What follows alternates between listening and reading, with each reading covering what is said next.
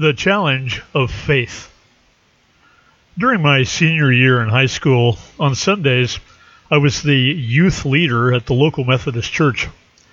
I'd been voted into the position mainly, I think, because I had strong opinions about the world and seemed to be the only one in the youth group to say much. The kindly pastor, Reverend Hyde, seemed to get a bit of a kick out of this opinionated young man, and I think he had some high hopes that would help increase youth attendance at the church. Of course, at the time, I could care less. One of my duties as youth leader was to give sermons for the Easter Sunday evening service and the Christmas evening service. In my rebellious state, I saw these responsibilities as opportunities to spout my dissatisfaction with the world. My Easter service speech was tepidly received, I vaguely remember talking about how society viciously attacked Jesus, murdering him actually, and although he got the last word with the resurrection, my point was that society then and society now were basically the same. After my sermon, the good Reverend spoke about forgiveness and transcendence, a more elevated answer to my cynicism. Then, for the Christmas message, I flew into that tired rant about how the commercialization of Christmas ruined the spirituality and its purpose by making everything about buying stuff from corporations. The Reverend followed that up with a talk about the gift of Jesus to the world.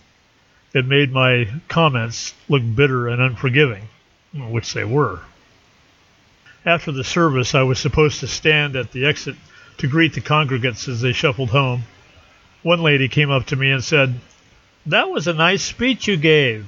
Well, not nice, I guess. I nodded and smiled sheepishly. As a young man, clearly I was having a bit of a crisis of faith. I'd lost faith in the goodness of society, lost faith in capitalism, and lost faith that anyone was really hearing what I was saying. After high school graduation, I stopped going to church, renting a small apartment with some friends, which inevitably led to wine and pot parties pretty much every day.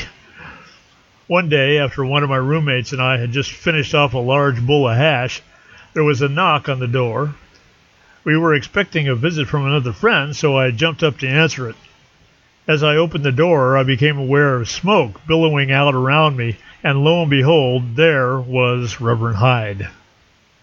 Apparently, word had gotten out about a bunch of pot smoking hippies living above the clothes boutique right across the street from the church, no less.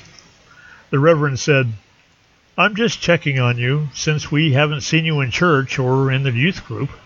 I said, Yeah, well, I've moved on and I don't think I'll be coming back.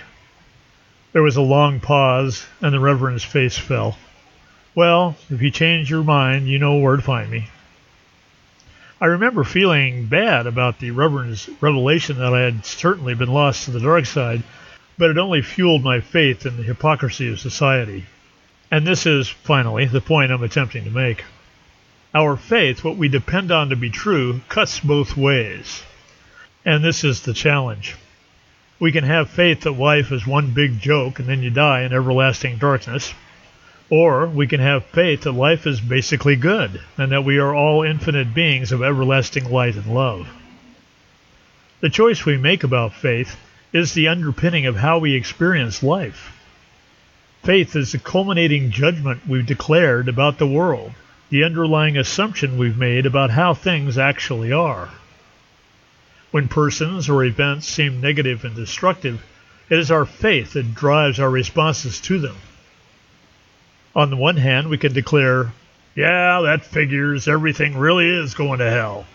Or we can affirm, these people are going through a process of waking up to their true divinity, where they must face the darkness to find their light.